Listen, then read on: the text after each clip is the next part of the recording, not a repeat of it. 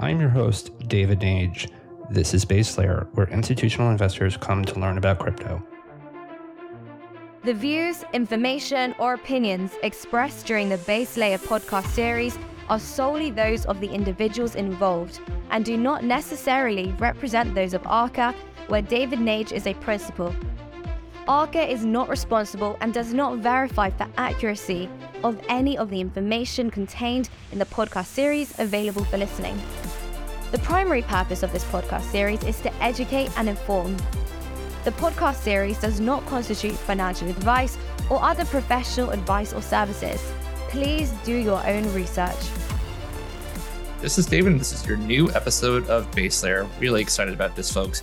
I have John Woods, the Chief Technology Officer from Algorand, with me today. John, how are you? Good. Thanks for the opportunity to speak with you. I'm really looking forward to this. Algorand has been in the ecosystem for quite some time. Actually, you know, many years ago, we actually had Silvio Micali uh, on the show, and Silvio is the the chief genius, the architect, uh, someone who's been in cryptography probably for the better part of 30 plus years. Uh, and he is an integral part of Algorand and what they've been doing there. Algorand is going through a pretty significant change, in my opinion, from where they were to where they're going today. There's going to be a lot of things we're talking about, a lot of improvements that have been made for 2024 and beyond. But before we mm-hmm. get in too far into it, John, what we always like to do is just a little bit about you know the folks that come on the show. What did you before this, and what inspired you to join Algorand? Sure. So, um, yeah, Silvio is uh, he's incredible, and as you mentioned, he is the OG of cryptography. He was one of the uh, the co-inventors of things like verifiable random functions, zero knowledge proofs, you know, the fundamental atomic structure of cryptography he, he's contri- contributed to. And so, and within, within Algorand, we use some of those uh, primitives uh, to achieve consensus and other things. Yeah, as you mentioned, I'm John, I'm the CTO of the foundation. So my job is to lead out tech for the Algorand Foundation and who's who in turn whose job is to uh, foster adoption of Algorand in the ecosystem, support projects, educate folks on how to use it, and just generally see uh, the layer one thrive and be successful and be interoperable with other with other interesting uh, projects. And just my background as to how I got this role, uh, I, I, guess notably in terms of the crypto jobs I've had, I was the chief architect on Cardano. I led architecture and engineering on Cardano uh, for Charles Hoskinson uh, prior just prior to this. I also worked at ConsenSys, where I, I was responsible for. Um, I was the lead architect in professional services, kind of globally. I led uh, applied cryptography and professional services there, building enterprise grade apps with Ethereum back around 2017, 2018. And other than that, I've had roles where I've done security engineering and used mm-hmm. cryptography, kind of more normal work, I guess. Uh, so background is really software engineering, but I spent a little bit of time as well in uh, in forex. I, I was a forex trader for a while. I worked in foreign exchange derivatives, and so kind of span both worlds in fin, uh, finance, and tech. But yeah, I feel very lucky to be in a position where I work with such wonderful uh, and very capable people. Amazing. So as I said, we have a lot to kind of go into in 2024. Algorand has laid out, I think, what they're calling the Queen's Gambit. Uh, yeah. So there's a lot of improvements being made here. So we're going to try to get into all of this and try to get you in and out and hopefully smarter. And again, we always like to make sure that everyone has everything that they can possibly get in terms of links and information. But we're going to start with this. So on January 17th, just a few days ago, Algorand announced that block creation times on the layer one blockchain have been cut by roughly 20% after a newly implemented protocol update, with average block times now averaging below three seconds. So I believe this is called dynamic lambda or dynamic round times. And again, for what's happening here, builders, you know, those that are using uh, Algorand as a as a starting point, builders will benefit from the flexibility of dynamic round times as it enhances the efficiency and scalability of the network. And mm-hmm. for the users, me and everyone who's listening right now, the users will experience quicker confirmations at a point of sale speed, which they're familiar with, creating a seamless and timely interaction with the blockchain. Again, for those that have been around for a while, you know, you, you kind of send a transaction, your heart starts to beat a little bit. You wonder, you know, did I send right to a wrong address? Um, or if you're trying to buy something or do anything on blockchain for the last few years, there's always been that pause. And we're not used to the pause. We're used to here's my phone, here's a point of sale system. Let me click it. I'm done. I'm good. I'm walking out the door. That has not always been the case in blockchains. So please go into more detail about you know these any of this new improvement, this implication of how this is going to change the user experience from your point of view. And then, as I said again, we're going to talk about a lot of other different things. You know, going deeper into things like AlgoKit, Um, mm-hmm. And for those that are very familiar, we're also going to talk about obviously transitioning to a higher portion of relays to non-archival status.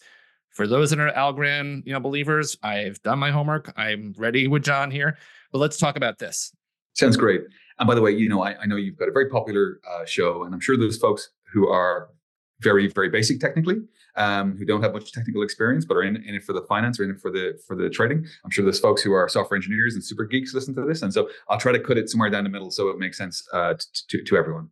And you know, I think if you look at what we're doing broadly and all the things we're going to talk about today, the whole roadmap, it cuts across a number of different themes. Okay, we, we're trying to make improvements on a number of fronts, but generally, they they distill to making the user experience better, you know, faster, more seamless. Uh, I guess more comfortable for the user so they don't have to think as much, improving the general speed. And then finally, I think that the third kind of tent pole is really developer experience. So making it so that it's easier to build on these platforms. But we can go we can go through. Um, so yeah, starting with dynamic lambda, uh, as you kind of read out our statement there, improvement in the block time. It also in- ensures that, that, that transactions are confirmed faster. But let's let's talk about you know essentially what does that mean? Well, in general, the reason why, as you said yourself, you post a transaction and you usually have that big wait period is because um, unlike traditional point of sale systems where you tap your phone or you tap your, your, your card, blockchain is decentralized. And with decentralization comes, I guess, generally speaking, uh, a slower a slower confirmation time than traditional Visa systems. Why is that? Of course, it's because we need to make sure that uh, the veracity of the transaction is propagated across this huge spider web of network, and, and so that all of the constituents of the network can come and vote uh, or, or agree that the transaction was valid. Whether that's mining in Bitcoin that does that process, or staking in Ethereum and, and Algorand, uh, or some other mechanism. And so we call this mechanism of agreement on a transaction's validity in blockchain networks. We call it usually consensus. And so Algorand has a pretty nifty consensus algorithm. And so, you know, under the hood, the reason why Bitcoin maybe takes 10 minutes to confirm a, a block is because it's wearing away, you know, running running uh, SHA-2 uh, over and over, um, mm-hmm. trying to hit a certain target. And so, you know, that's a lot of crypto mumbo jumbo. But what it essentially means is that there's a lot of work to be done, and it's kind of it's probabilistic. It's like roughly every 10 minutes or so, the system uh, will, will, will someone will find a solution uh, in the system. Right. With proof of stake networks like Algorand, Cardano, and now Ethereum, it's a little bit more efficient than that. And so they generally have shorter block times. So usually you basically have uh, you know transaction finality. So you got you got the blockchain, which which is essentially the list of all the confirmed transactions, and then you have what are kind of transactions in a staging, i.e., someone who's trying to spend and is waiting for a confirmation on the transaction. So someone who's in the store waiting for uh, the terminal to kind of show approved. Yep. And so transactions that are in that status, they need to be added to a block. And therefore, generally speaking, the faster new blocks kind of appear to ship those, uh, you know, staging transactions into and confirm them, uh, the faster the user experience is for the spender. On Algorand, we have industry leading block times so they were at about three and a half seconds. They're now just above about two and a half seconds. And that's why we say, you know, uh, it's going to give you an experience that is close to that traditional uh, point of sale experience. Because when you're in a store, certainly in Ireland, when, when, you, when I tap my iPhone to pay, it takes about two two and a half seconds for for the, the approved to come up, so I can I can walk away with with the groceries.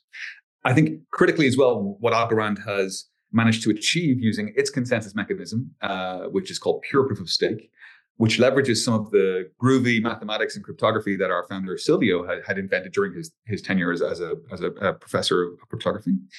Um, it allows us to achieve fast block times, sure, but lots of blockchains have that. Solana has that. Uh, you know, uh, many blockchains have quite fast block times. But critically, the in addition to being a fast block time, it's also final within a single block.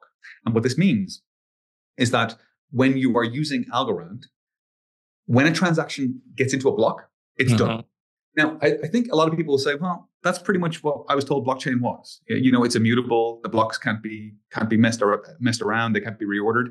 And you're right. That is what we say blockchain is. We say blockchain is immutable. But um, under the hood, if you look a bit closer, you'll find that a lot of blockchains they can sometimes have this minor split in consensus where there's kind of two competing heads, uh, like a you know a two-headed snake, where both, both there's kind of the blockchain splits into two.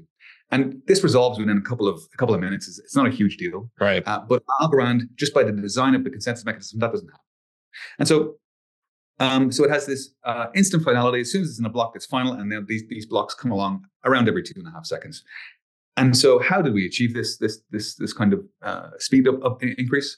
And the answer in a, sh- in, in a short sentence, dynamic lambda is essentially a change to the consensus mechanism where we kind of usually we have to hang around for people to vote on what's a valid transaction. And what we've basically said is, hey, we're going to kind of disregard the last slowest 5% of the network because we feel like it's not worth hanging around for them.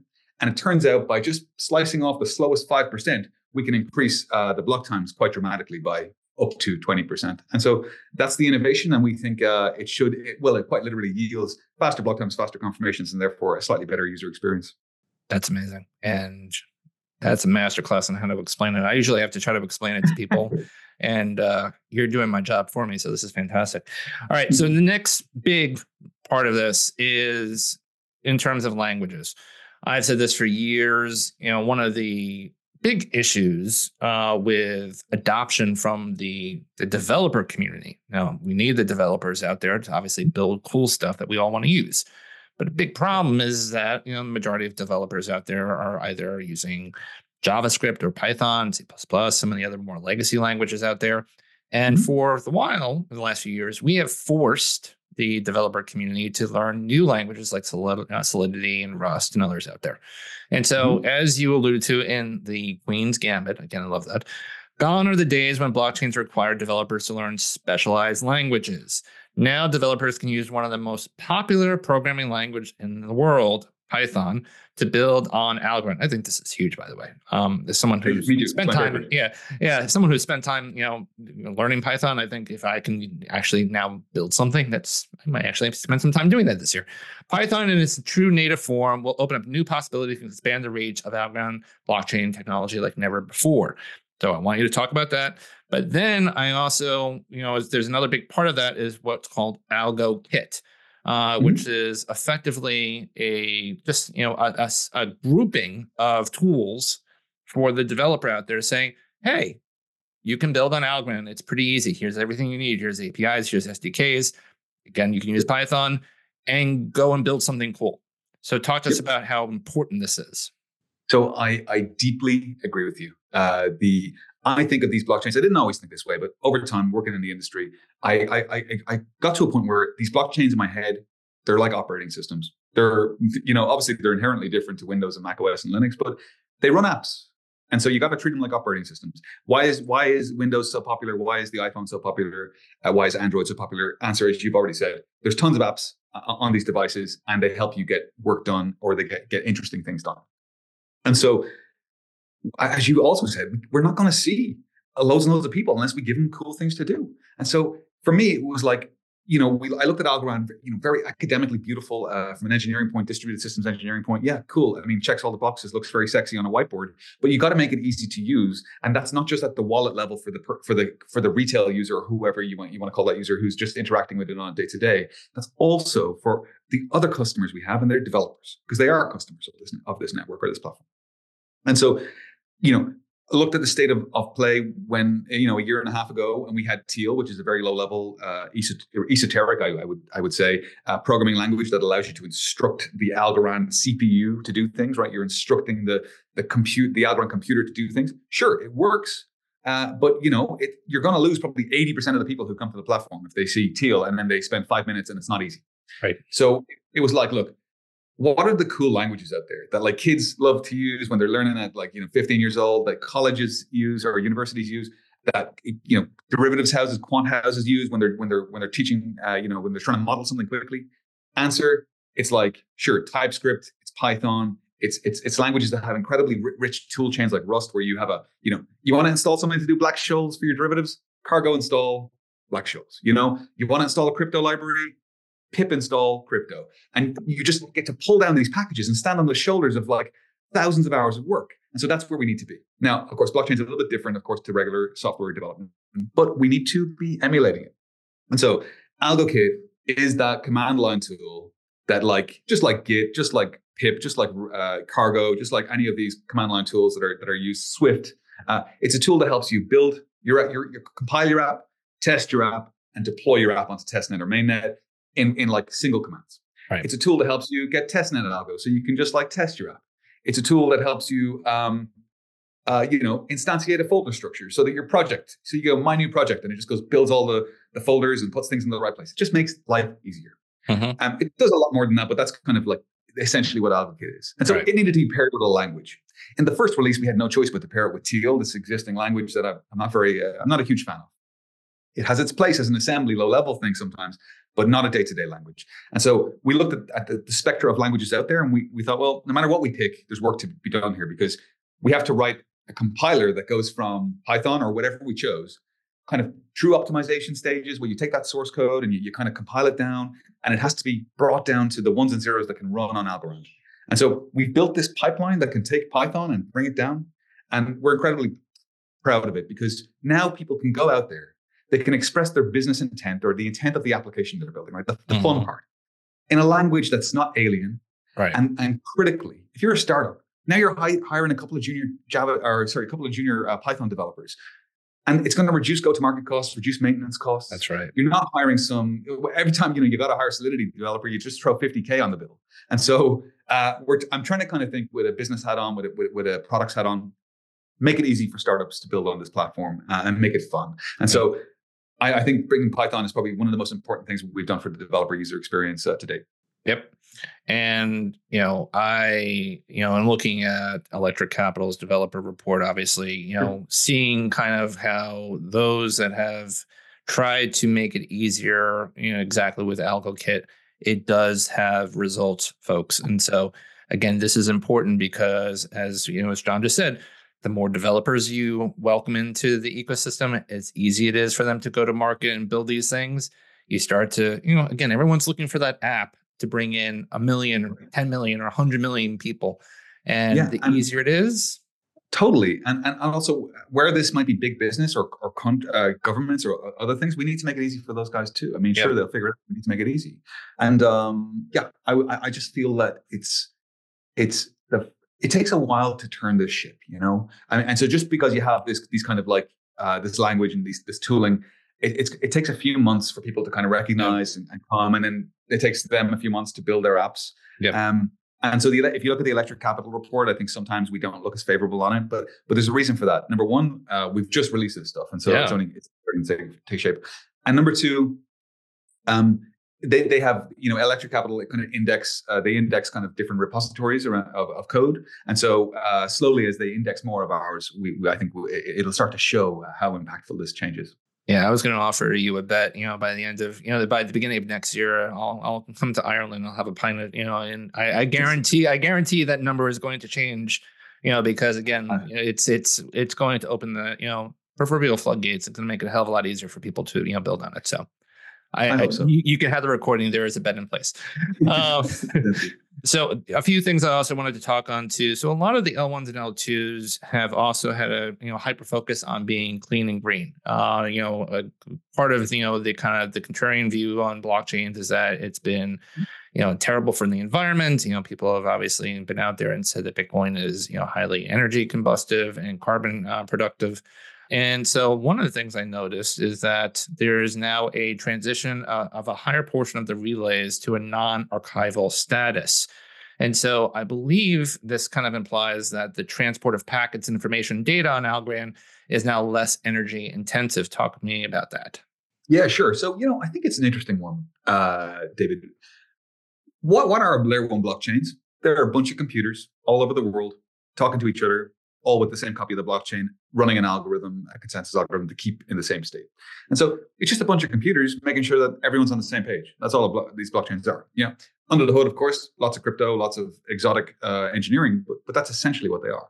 And so, what is the energy use of a blockchain network? Answer, of course, is how much energy all those computers, whether they are uh, mining, you know, uh, validating transactions, transporting transactions, holding transactions, it's the energy use of all those computers. And so on Bitcoin, as you just as you quite correctly pointed out, it has a relatively high uh, energy use because the computers are executing a computationally burdensome process in, in mining. I, I, actually personally I don't vilify it as much maybe as others do. I think uh, proof of work has its merits. Uh, I think it's it's an interesting uh, algorithm. It's certainly not as efficient as the next generation, if you call them that, uh, proof of stake networks. Algorand being being one of them. So Algorand was already super super green, and so as a kind of back of the napkin math, what I do is I sit down and kind of how many nodes have we got? How many relays have we got? Although we're getting rid of relays soon and they're less important. But take those things, add the specs up that we say those those computers have to be. How much power do those types of computers use? You get a, an answer in, in kilowatts. And so uh, Algorand is currently using about 80 kilowatts of instantaneous power. And so at home, you might have a, a kettle to, to, to, make a cup of tea. That's going to use three kilowatts, right? So if you're charging your Tesla on the street, you're probably using, you know, somewhere between 50 and 100 kilowatts. So Algorand's kind of sucking the same level of juice as a Tesla, that, a Tesla that's charging. So it's pr- pretty energy efficient, especially when you consider that it's it's millions and millions and millions of transactions have gone through this network. Uh, billions of dollars of value have been transferred in this network. And if you compare that to the energy use of traditional fiat systems or central banks and, and, and others, it really is uh, very, uh, very, very elegant and very green in relative terms. That said, of course, we want to be as efficient as possible and as cost conscious as possible because running these networks, it's better if, if it costs less money to run the computers, right? And so non archival relays are a tweak to our software. Let me tell you, the the, the Algorand software, we call it the Algorand node. It's written in a language called Golang, which was produced by Google. So we write it in this high level language by Google called Go. And when you compile that down, it runs on, on a computer. It can run in different forms. And one of the forms that a node can run in uh, hosts the full blockchain. Um, it can also run in a lighter way where it's just processing uh, transactions and it's and it's, it's it's it's running the consensus algorithm, which is very efficient. But holding the full blockchain for Algorand is relatively large, large chain. It's, it's measured in, in terabytes. It's about uh, about three terabytes or so. And so, I mean, compared to many other blockchains, this is tiny. I mean, Solana is, uh, you know, hundreds of terabytes. And so this is relatively quite neat, but still three terabytes, it's a lot of disk space. Mm-hmm. On, your, on, on, your consumer MacBook, you might have half a terabyte. So this is like six times what you might have in your, in your MacBook. Okay.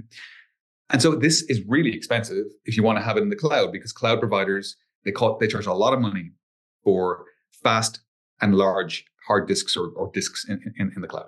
And so what we're doing with non-archival relays is we're saying, hey, uh, some of these nodes, if we have 100 nodes right now that have the full blockchain, it turns out we only need about 20 of them. Okay. And we can, with 20 of them, we can propagate the chain for anyone who starts up a fresh node, and we can do so in, in, in an efficient way. Uh-huh. And so essentially what this means is that we have less relays, less reliance on relays, and and those relays that hold the full copy of the chain are now much reduced. Now, anyone anywhere is free to download a full copy of the chain. It's public record. It's it's, it's no problem. But from a from an infrastructural point of view, this makes it uh, leaner, greener, and cheaper uh, essentially to run. Right. Again, a lot of the things that are happening there are, are pretty damn exciting. So this is you know another one of those components. The last two that we're going to talk about here, you know, we've been talking a little bit about this on the show the last few weeks. Uh, we're going to talk a little bit about uh, the role that you know potentially liquid restaking has. So, Algorand is also now changing the behavior to reward block producers. The impact of incentivizing consensus is that it will drive a surge in the amount of algo being staked and increase the number of consensus nodes in the network, thereby increasing the network security and decentralization. Again, one of the things there is that, again, as John alluded to, you have you know obviously nodes around the world and you want to work on security you want to make sure that everyone is you know kind of sharing that security um, and that's a part of this. And so i would love to get your sentiment on this. As i said you know this idea of staking to the networks and obviously to have that shared security component to that is something that we've seen obviously with the more the move to proof of stake. Obviously ethereum did that. You know, algorand has obviously been part of that for a while. And so there is a new trend happening now whereas you were staking to those networks but you also want to be able to use the asset the digital asset that you are now staking and you want to use in other places. And so there's that idea of liquid restaking.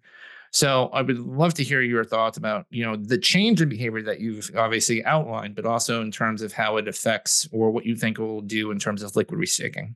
Yeah. So this is a gargantuan change to algorand in in many ways from an engineering point of view, from a philosophical point of view, from a ethical point of view, and so Silvio's original tenet or posit was that we wouldn't have to pay, or the network wouldn't have to pay people to secure it.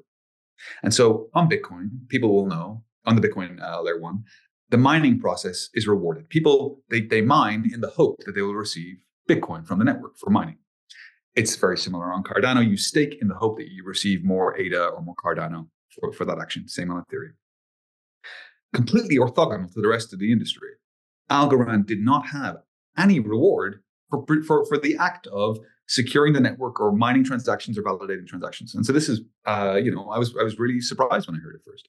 And Silvio's original vision was that altruistically, folks that hold algo would, would want to run one of these nodes to secure their own funds, to guard their own wealth. And whilst I think that that is true in theory, um, empirically, we haven't seen the, the uptake that, that that we would like to see. And so I think, sure, if you have millions of dollars in, in, in a token, maybe you will do this. But if you've got $10,000, $20,000, $50,000 in a token, $5,000, $2,000 in a token, those folks are, are not running computers 24 7 to secure the network by staking their algo. And so we need to encourage that because otherwise it ends up just being a handful of big players that, that secure the network and you never really have security, proper decentralization security. And so this is a tectonic shift. We, so we've just put out a paper. I co-authored a paper um, that describes our thinking around this, why we're doing it. it. basically just says what I just said in, in more words, and then and then it, it, talks through how we, we will do it technically and what it will look like and what the payout will look like. How you know over time we're not going to have a linear payout. It's going to like it's to start off high and then slowly drop off and blah blah blah. And so it goes through all of these different different things. It also at the end of the paper talks about well you know when you bring money into things all of a sudden you got people they try to game the system like well how can I do this and get this money without doing much work. And so it looks at those different angles. But it is a huge paradigm shift uh, for Algorand, and I think it's critical. I think it's it's it's going to I think be maybe uh, one of the most important technical changes we, we make to the network uh, in this decade. And so, why? One, it will encourage the individual, the average person, the normal person who has a, a nominal amount of algo, a reasonable amount of algo, to get out there and support the network. And so the network will become, by definition, more secure. More people will run nodes. It'll be more decentralized. There'll be more pathways. So the, the path for data propagation, the ones and zeros between all the nodes, there'll be more paths for that. It'll be like a spider web uh, of density of, of those of those paths. And the network will, by definition, be more secure because more algo will be being staked protecting it. And so this will increase the decentralization, increase the security, and increase the responsibility of supporting the network with the individual. And so I, I think it's just a critical thing. And then it dovetails perfectly into peer-to-peer, which is a new change we're bringing to the network topology uh, of Algorand. And peer-to-peer, of course, this idea that you send data uh, between nodes directly rather than through relays. And the more nodes you have that are now there because they're being incentivized, um, the more pathways you have for that peer-to-peer data propagation. Right. As I said, folks, there is a lot here, and John is incredibly busy, obviously changing the so much of Algorand. So we have touched on a lot of big changes here. Again, we're going to make sure that everyone is aware of those changes. We'll obviously document them. We'll make sure that everyone has links to that. I would you normally ask our guests what's going to happen in the next six to 12 months, but I think you gave us pretty much everything. Um, I still hold you to that bet though. We'll we'll check in obviously on the developer count with that huge change to Python. I think that is massively important, as I said again, to the developer community. But again, John, thank you so much for being on the show. So much that you've done, and looking forward to seeing how it affects Algorand in 2024 and beyond hey, listen, thank you so much for giving me the opportunity to get the message out. And I think that it, it, that, that is our, our biggest problem now, just making people aware of all this cool stuff we're doing. And I hope this uh, I hope I hope this work is recognized and, and uh, we see the adoption of, of what I think is a great technology. Thanks for listening in to Base Layer. If you like the show and all the different guests that we've brought on, please give a like and subscribe on Apple or Spotify or wherever you do listen to the podcast. Also, if you want to have a conversation or reach out to me, you can reach me out on Twitter at David J. Nage, and let's talk there. Or also, you can find me on LinkedIn, and I look forward to having great conversations with you all about digital assets.